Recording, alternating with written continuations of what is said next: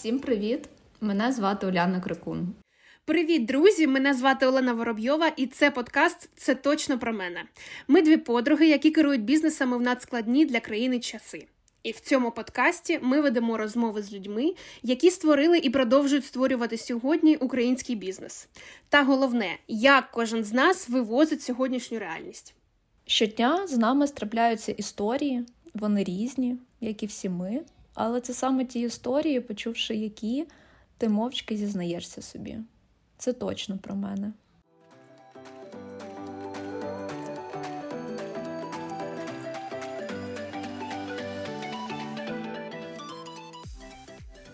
Сьогодні ми запросили на розмову Христину Цукур, засновницю проекту DD Universe та благодійного фонду Онуки. Привіт, Кріс! Привіт, привіт, дівчата, привіт, Ульяна, привіт, Лена. Дуже раді, що ти погодилась на розмову. Ти наша перша гостя. Дякую тобі за це. Це дуже відповідально. Все буде добре. Точно. Ми дякуємо, що попри відсутність світла, інтернету, знаходячись в трьох різних кутках географії, ми змогли зібратись і зустрітись на розмову. Ми не були з тобою знайомі до цього. До сьогоднішнього дня я вперше про тебе дізналась, коли побачила у себе в сторіс в інстаграмі пост про реєстрацію видавництва Зорепад Publishing. 31 серпня, Київ, війна, повітряні тривоги. І ти кажеш, що може здавати, що зараз книжки не первинна потреба, а запускати таке підприємство авантюра, яка не на часі. Але точно не на часі поклик серця, який вартує всіх викликів і ризиків.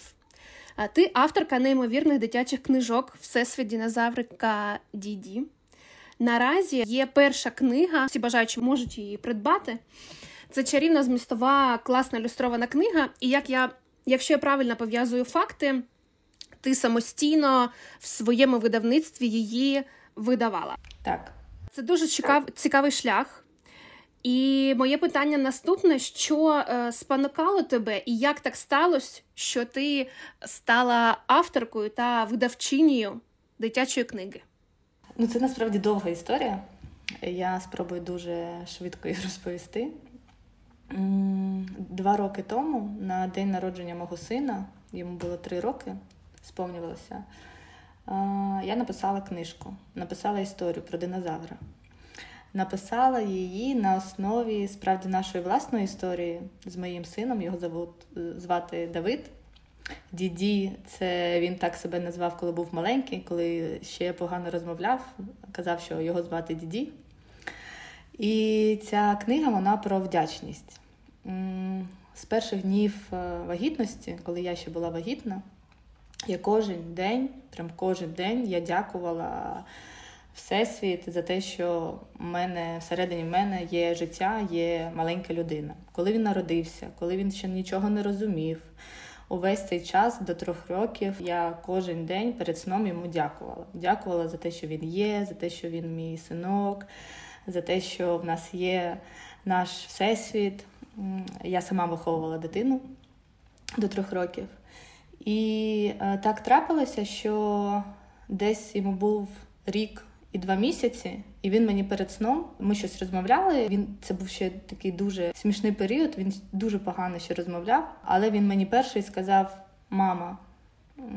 Російською тоді ми спілкувалися, і він мені сказав: Мама, я благодарю тебе. Клас. Да. І це було для мене дуже великим повштовхом зрозуміти те, що е, навіть якщо він увесь цей час не міг мені відповісти, але він це все все... Він вже так думав. Да, Він вже так думав і це в себе все впитував. І я почала думати про те, насправді, як часто взагалі батьки перед сном висловлюють вдячність своїм дітям, і чи взагалі ми навчаємо цьому дітей. Тому що ми виростаємо, да, і там починаємося займатися розвитком своїм, е, їздити на ретрити, на якісь ходити на коуч-програми, де нас вчать, що треба відчувати вдячність, дуже багато дорослої літератури. Але дитячої літератури про усвідомленість ну, я не зустрічала. Я вирішила, що чому б не написати цю історію, нашу історію з діді, про вдячність і про важливість е, відчувати цю вдячність до Всесвіту, шукати кожного дня, за що ми можемо подякувати. І таким чином народилася казка. Е, казка про діді та його найважливішу мандрівку, де всередині казки є таємниця номер один взаємодії зі Всесвітом. І це якраз вдячність. Клас. Тобто ти з 2019 року, якщо я не помиляюся, так? В тебе навіть був пост про те, що з'явилась думка про проект. Тобто, це був проект саме про діді. Так. На той час це був. Це була ідея тільки про книгу. mm Я тоді не планувала прям великий проєкт. Да. mm Потім, вже коли ти починаєш думати про те, як це реалізувати, ну ти починаєш Е, шукати інформацію, дізнаватися, і сплило багато моментів, де юридично я не хотіла передавати нікому права на діді видавництву. Я вирішила, що я створю тоді своє видавництво. Круто. Але пройшло три роки. Ну, тобто, це доволі багато часу. Класно, що ти все-таки реалізувала цей проект, так? Але три роки ти думала, що тебе зупиняло? Зупиняло, знаєш, насправді зупиняв стан, який е, я дуже, я думаю, що дуже знайомий нам усім, що потім, а потім, а потім, ну а ще потім. Я тоді працювала в іншому проєкті великому, не на себе. Я була як наймен, е, найманий працівник. Це був класний період, класний проєкт. Мені подобалась моя робота, але, мабуть, я не вірила до кінця, що це може бути як прям чимось серйозним і чи потрібно. Ну тобто, все одно були сумніви. Я ж просто мама, хто буде читати цю казку. Ну я ж не авторка там. Професійна. Згадає автора Гаррі Поттера.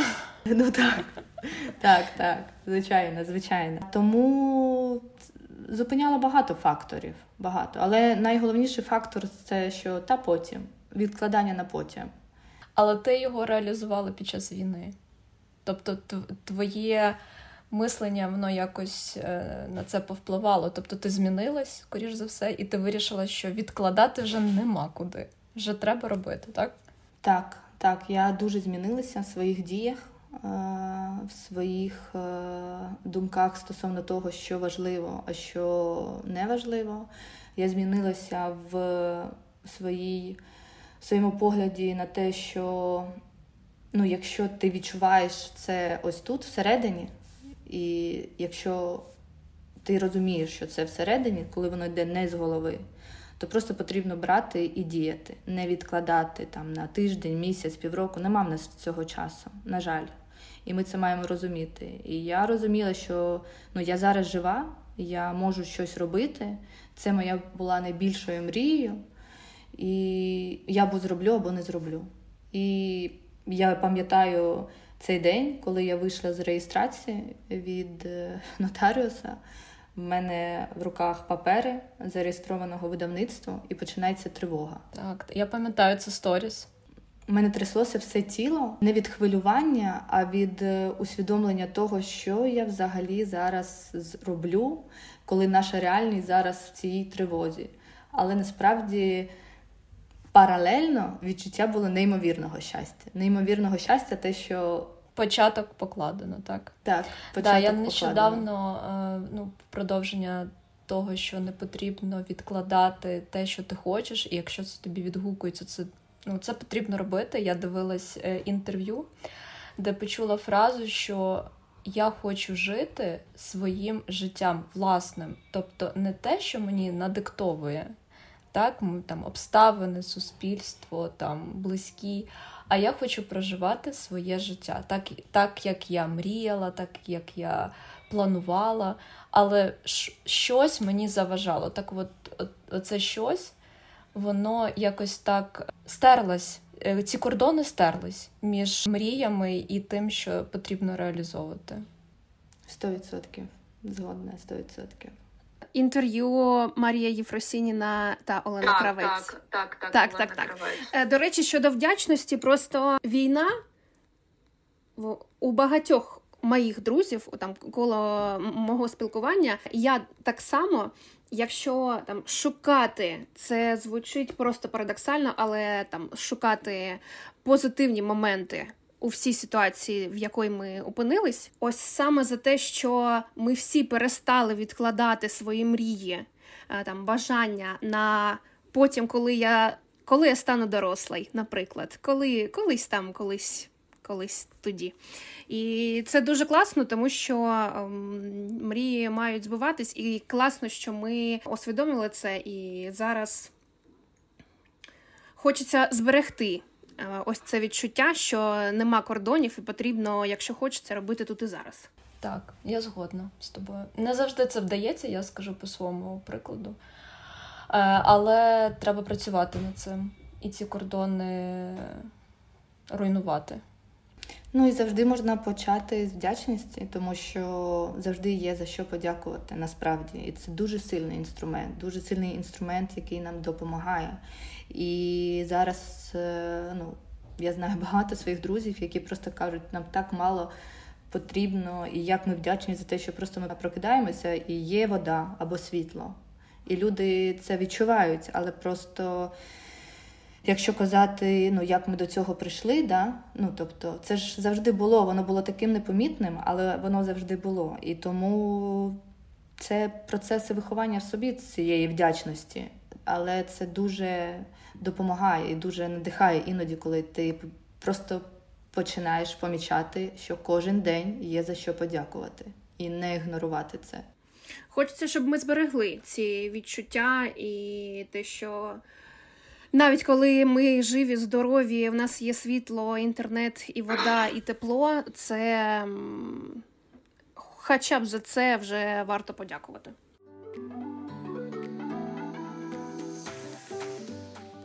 Добре, е, давайте рухатися далі. Е, ми вже зачепили питання війни, і я Кріс знаю, е, що ти почала волонтерити не з 24 лютого а з 2014 року.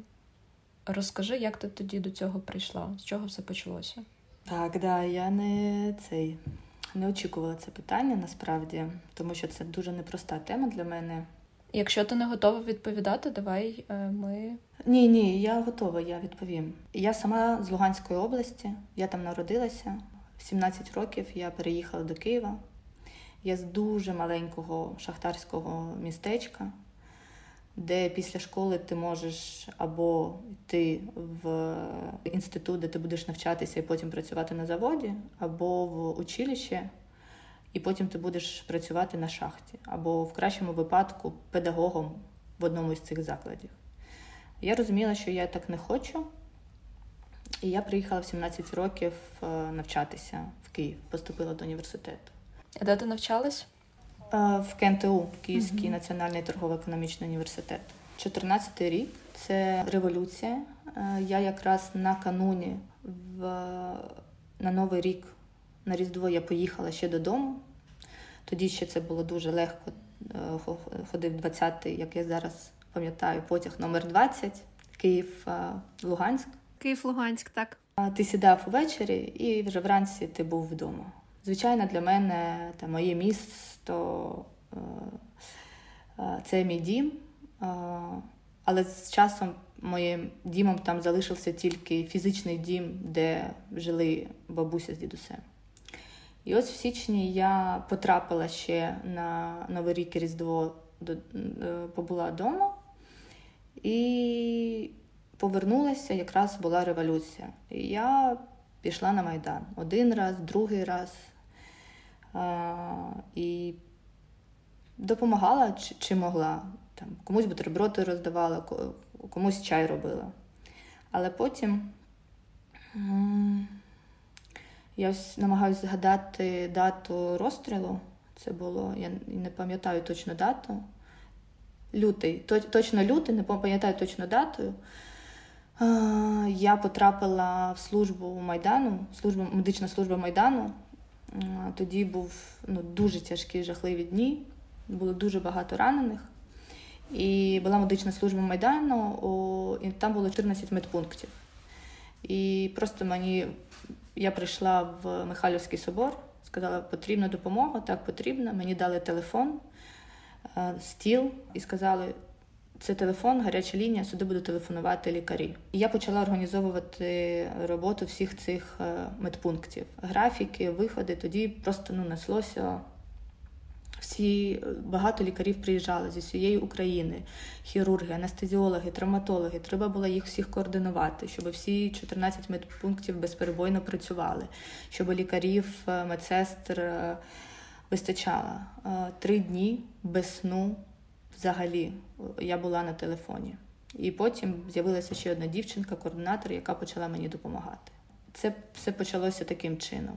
І, звичайно, потім, коли вже трошки е, ставало легше, е, у нас вже з'явився штаб, але ми все одно продовжували працювати з пораненими. Потім ще була на той час така волонтерська сотня. Я там допомагала по координації. Ну, тобто, це увесь цей час це була координація, організаційні питання для того, щоб закрити всі можливі проблеми ранених, пострадавших на той час.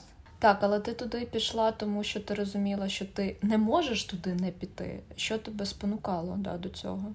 Я туди пішла, тому що я не могла на це дивитися з екрану телевізора. Я не могла, я розуміла, що я щось можу зробити. І якщо я щось можу зробити, то треба просто брати і йти.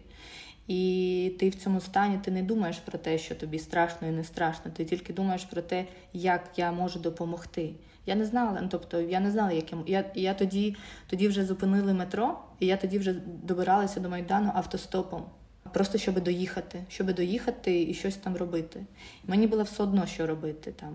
Прибирати, роздавати, готувати чай. Просто важливо було щось робити, тому що я розуміла, що інакше не може бути. Інакше не може бути. Це ж про дім, про країну.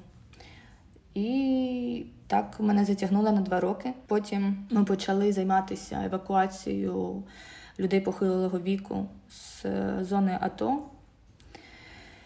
Ми їздили і вивозили людей на швидкий, возили гуманітарку, і потім я потрапила в чорні списки.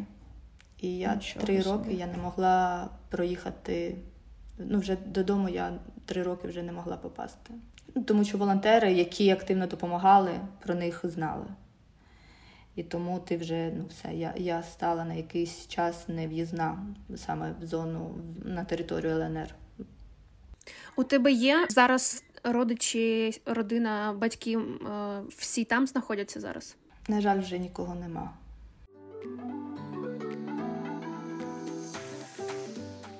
До 24 лютого ти була керівницею великого барного івенту Барометр International Bar Show, так?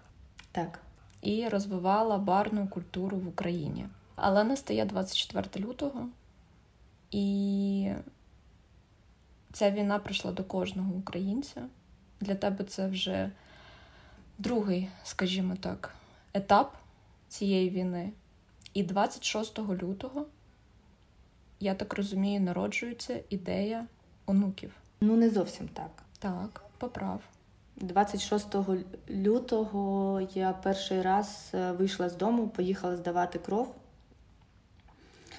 І тоді неможливо було викликати таксі. У е, мене не було е, автівки під домом, і там просто в сторіс якісь люди ділилися, що є водії, водії, які возять. Я поїхала здавати кров, була в шоці і під таким важким враженням, те, що я побачила. Ну просто пусто, пусте місто, постійно машини е, поліцейські обганяють, зупиняють обшуки інших машин, е, відбуваються, і е, все зачинено. Я з'їздила, здала кров, приїхала і думаю, що ж ну, треба щось робити сидіти вдома, ну, треба щось робити. І 27-го були тоді такі чатики в Телеграмі, киян е, різні. Їх було насправді дуже багато, де постійно неслися якісь запити. Там бабуся, ну, тобто дідусь, хтось е, робив тоді перепости, сторіс, ну, тобто воно як неслося. І я почала, я насправді навіть не пам'ятаю, де я взяла перші продукти. Ось не пам'ятаю взагалі. Ну, перший пост твій такий пост-статус, да? де ти е, прям пост-звіт в тебе був 5 березня, я пам'ятаю. Це саме був перший пост, де ти прям розписала, що ти купила, скільки ти витратила. Через тиждень. Так, так, так. Зараз не можу згадати, де я взяла перші гроші на перші там пакунки з продуктами, але я взяла ці. А, метро працювало, я точно пам'ятаю. Це єдине, е, що працювало. В сільпо були дуже величезні черги, вони були пусті. Десь якось я зробила цю закупку, не пам'ятаю за які кошти справді і хто мені допоміг. Але впевнена, що з допомогою також людей добрих, які хотіли е, долучитися. Е, я закупила продукти і почала їх розвозити по бабусям і дідусям. І вони почали роздавати телефон. Да, сарафан радіо, так? Да. І в якийсь момент я зрозуміла, що в мене просто обривається зв'язок, тому що люди почали телефонувати.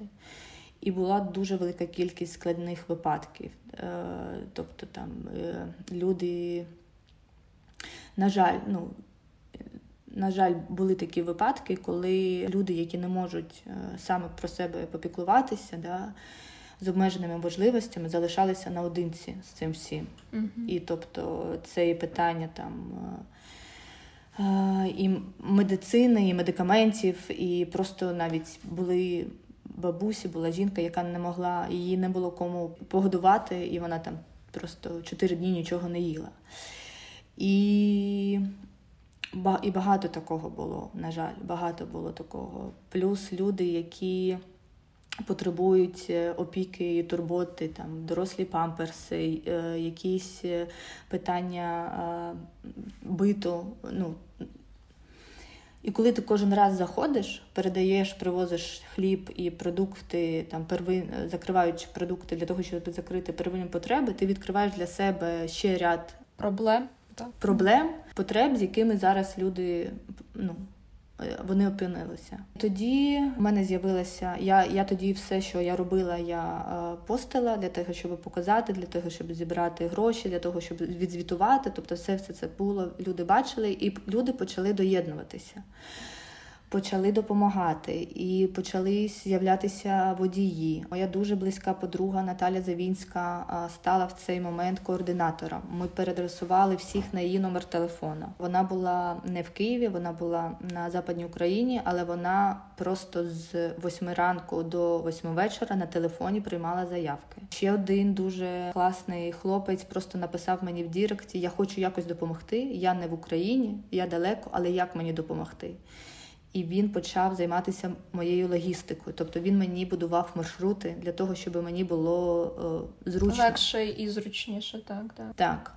І потім почали доєднуватися люди, чоловіки е, фізично допомагати, і воно ось так ось так почалось. Ми просто ми просто були волонтерами, які розуміють, що вони можуть щось зробити, і ось ми закривали ці запити цієї категорії людей.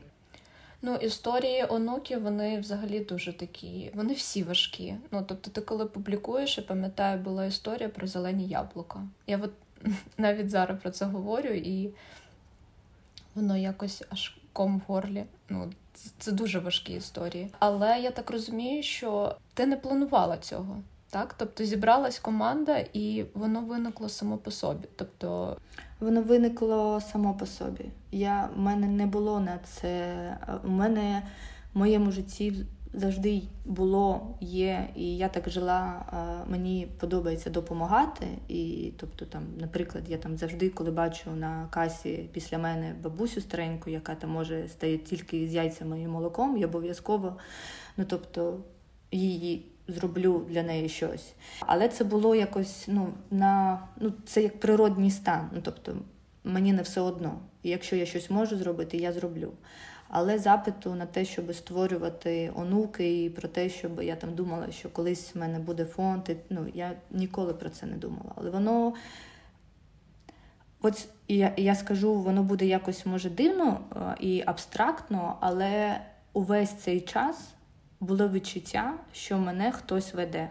Ну тобто, все, що нам вдалося зробити за цей час, просто я як людина на фізичному рівні це неможливо зробити. Все те, що ми пройшли, все те, що з чим ми зіткнулися, увесь цей час в мене відчуття, що там хтось веде і дає ці сили з цими складними випадками розуміти і дає сили справлятися, тому що ну, це правда нелегко. А в нас якось воно ну не якось, а в нас воно правда добре виходить, і ми розуміємо, що, що це все не просто так. Але якщо ми повернемось до початку нашої розмови щодо волонтерства, між 24-м там і 27-м так пройшло три дні. Тобто ти дуже швидко зібралася, адаптувалася так до цих обставин. Е, ти відвезла сина за кордон, чи навіть не ти, а хтось твоїх знайомих його 2 березня вивезли Давіда. Я попросила е, дуже близьку подругу. Вона сказала: Я їду, є місце машини. Я попросила вивезти Давида. Так, тобто син за кордоном, ти в Києві е, створюється благодійний фонд, і ти знову ж, як в 2014 році, розуміла, що ти по-іншому не можеш. Так? Так, е, мені допомогло якраз швидко зібратися, і я розуміла, що треба робити якраз досвід 2014 року. І підхід до благодійності він якраз зараз у нас екологічний, е, тому що можна допомагаючи врятувати життя, підтримувати життя, яке вже існує. Да, а можна навпаки зробити біду. Ну насправді зробити людину слабкішою від цієї допомоги.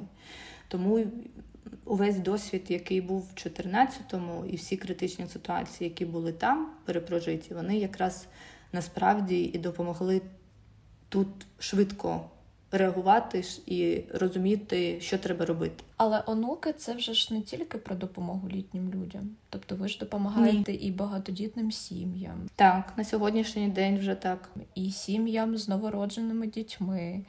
І ви табір створили. Спочатку для дітей, потім вже і для дорослих. Тобто розвиток цього фонду він колосальний. Табір це не тільки проєкт онук, це партнерський проєкт е, і важливий партнер в цьому проєкті Київ волонтерський. Це проєкт був спільний за ініціативою Лейли, е, директора Києва волонтерського. Але так, на сьогоднішній день онуки це не тільки про е, людей похилого віку, це і про діточок, і про сімей ВПО, які знаходяться знаходяться в різних містах України. Тому онуки і про маленьких онук, і про великих. А скажи, будь ласка, ти вже ну, точно думала, але чи можеш поділитися, яка перспектива чекає онуків? Які у вас плани на майбутнє? Ну, плани у нас великі. На сьогоднішній день те, про що я думаю, мені дуже хочеться побудувати дім для стареньких, зробити його таким знаєте, як з з американських фільмів. Да, як як в іноземних е, фільмах е, французьких якихось, де є територія, де є сад, де вони не просто там один один з собою наодинці. Де вони грають на настільні ігри. Так, так, де є активності. Де є класний сервіс. Ну в нас дійсно в Україні таке сприйняття е, таких будинків, ніби коли ну, що там не затишно, не класно, і коли там віддають е, людей похилого віку, ніби як е, родичі, знаєш, е, відхрещуються від них. Ну, тобто в Україні є таке сприйняття таких домів. Це не завжди так, тому що ми зіштовхувалися з домами. Вони є різні насправді, є різні. І є приватні дома, які дуже з гарними умовами. І людину віддають не тому, що там хочуть просто віддати да, і зняти себе.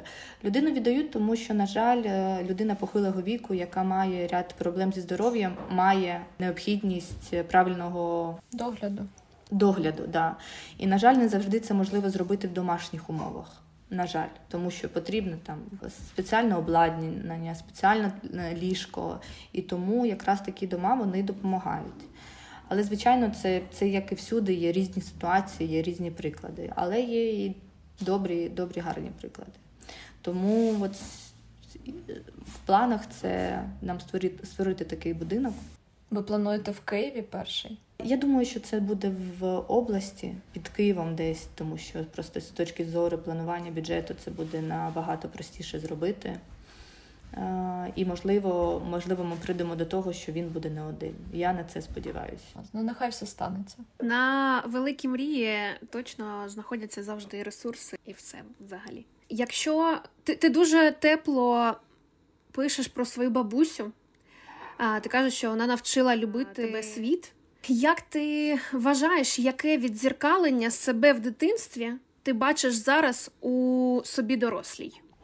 Ну, Мені здається, що десь я такою і залишилась, такою трошки наївною, і іноді люди думають, що це якесь сумасшествие, що якась дивна дівчинка.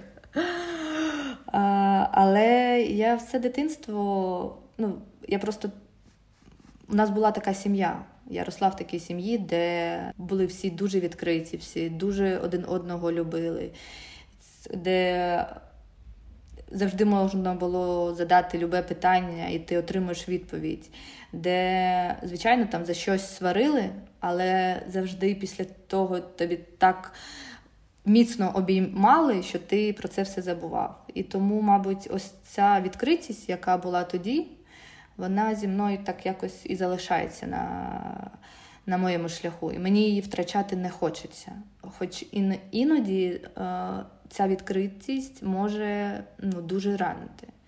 І не всі люди розуміють це. Ну, тобто, І тому іноді користуються цим. Так, тому що це. Ну, я не можу сказати, наприклад, в мене насправді ну, якось так по життю, що і люди гарні навкруги. Ну, тобто, в мене дуже класне оточення, вони дуже всі добрі, світлі і також відкриті. Але іноді, звичайно, є випадки, коли ти отримуєш по голові за свою відкритість. І...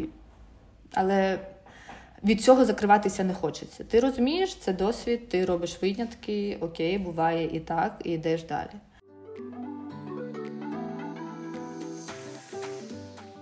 Чому Христина Цукур вчить свого сина? Ну, вперше за все, вдячності і у цілому взаємодії зі всесвітом. Ми багато про це говоримо з ним. Говоримо про природу, говоримо про екологію, говоримо про. Ми навіть іноді можемо йти, і він бачить там бумажку на дорозі. Він каже: Мамо, подивись, як погано зробили. Це ж не можна, це ж дуже погано так всесвіт е, забруднювати. Я вчу його силі і пояснюю, що в ньому є сила, як і в кожній людині, і її важливо приймати і розвивати. І це сила не про фізичність, не про фізичний стан, про трошки інше прояв себе. Ще я його вчу готувати, тому що всі ми знаємо, що чоловік, який вміє готувати, це є дуже класно. Так, я теж вчу готувати.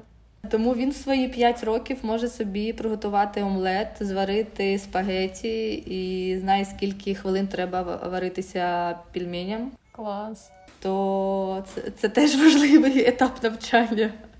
І любові, звичайно, любові. В першу чергу до себе, тому що з цього все починається. І далі вже, щоб він міг ділитися з іншими зі всесвітом. Ну, у вас діді дійсно дуже такі відкриті стосунки. Це ну, видно через інстаграм. Ви транслюєте прям це.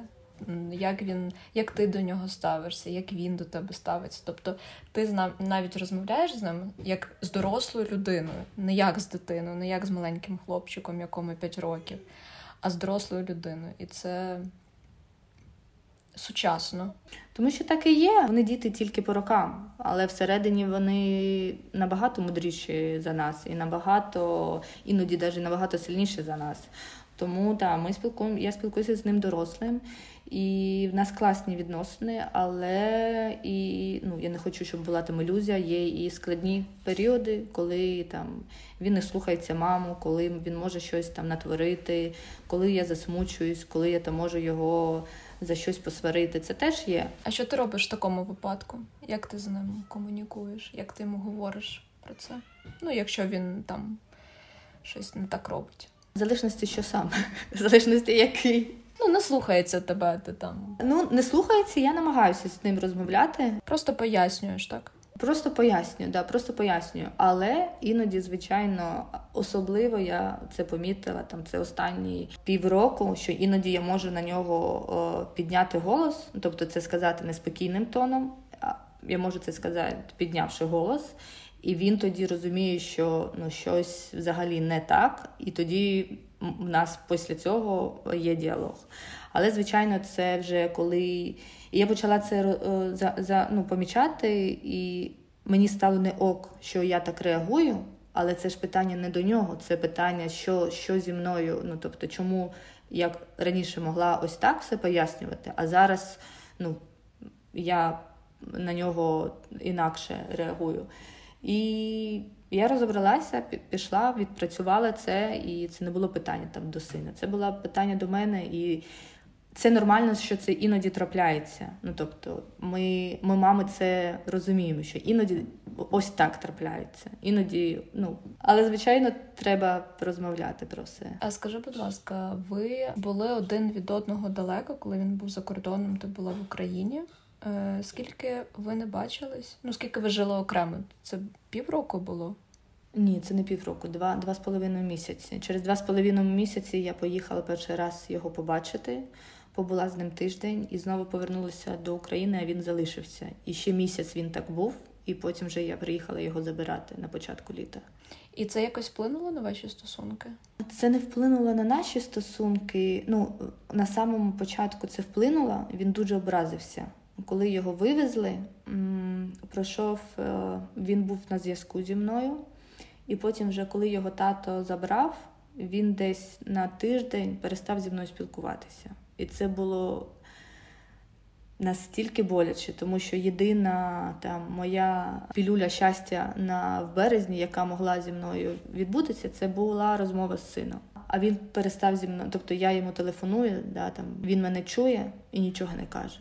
Просто нічого не каже. Я чую, як він там сопить, там, ну, а він нічого не каже. І я до нього Давідушка, синочку нічого взагалі. І ось це тиждень, і це був просто, це було дуже складно. Дуже складно. І це, ну тобто, така у нас була історія. Потім через тиждень я знову там зателефонувала, він їхав з папою в машині, я почала щось його смішити, і він ну, розсміявся і почав почав щось говорити. Але коли ось такий довгий час, коли він не був поруч, коли він вже приїхав до України я почала помічати, що, звичайно, ну, є моменти. В першу чергу, що він е, почав боятися залишатися один. До цього у нас взагалі не було з цим проблем. І він просто навіть в кімнаті, навіть в кухні, він не міг. Ну він і це у нас е, до сьогоднішнього дня, що він навіть коли там я йому готовлю вечерю, і мені треба там відійти в спальню або ванну він е, ну, не хоче залишатися один, боїться і боїться спати один. А до цього він спав в своїй кімнаті, своєму ліжечку. А зараз в нього є, що мама, ну що він засне один і або залишиться один, і мама кудись дінеться. І ось ми ну, до сих пір працюємо над цим. Що ти кажеш йому, коли, наприклад, ем, як взагалі ти пояснила дитині, що зараз війна? Якщо ти ми кажемо, що ти ну, як з дорослою людиною з ним розмовляєш, як е, у вас сталося це пояснення? Ну, перші дні я взагалі йому нічого не говорила, тому що я десь просто не вірила в те, що ну, що це може бути ось так, і що ну, в цьому є зараз необхідність. Ну, тобто, ну зараз ну, ну зараз це зупиниться. Ну, тобто, ну не може бути. Ну, Була якась неприйняття ситуації.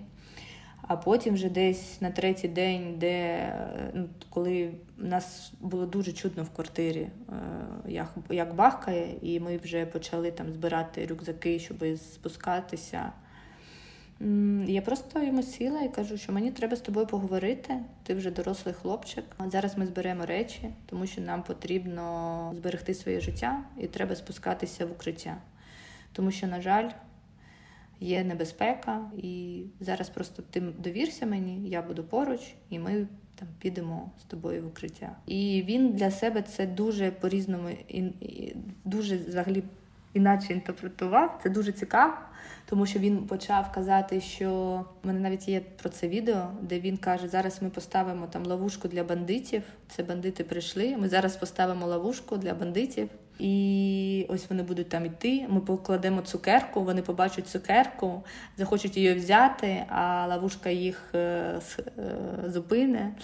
А потім е, теж колись був такий діалог, що я якраз збирала речі, і він каже: а супергерої прийдуть? Кажу, ну звичайно, прийдуть. Вони вже прийшли, вони вже нас захищають. Ну тобто, в нього не його це не злякало, але він і він інакше якось для себе це все зрозумів. А він такий у тебе стратег. Так, да, він він стратег. Добре, Кріс, таке питання. Ти вже казала цю думку сьогодні, що тебе оточують е, класні люди, так? І ти багато пишеш про це у своїх постах. Кажеш таку фразу, що це твої люди. А можеш описати, твої люди це які? Мої, так, я правда про це дуже часто пишу. Про мої. Мої це, знаєш, як на. Ми ж відчуваємо. Ну, Тобто ми живі і ми відчуваємо. І ось я своїх дуже відчуваю. І якщо казати там про якісь якості їх, да, це ну, вони дуже добрі, вони відкриті.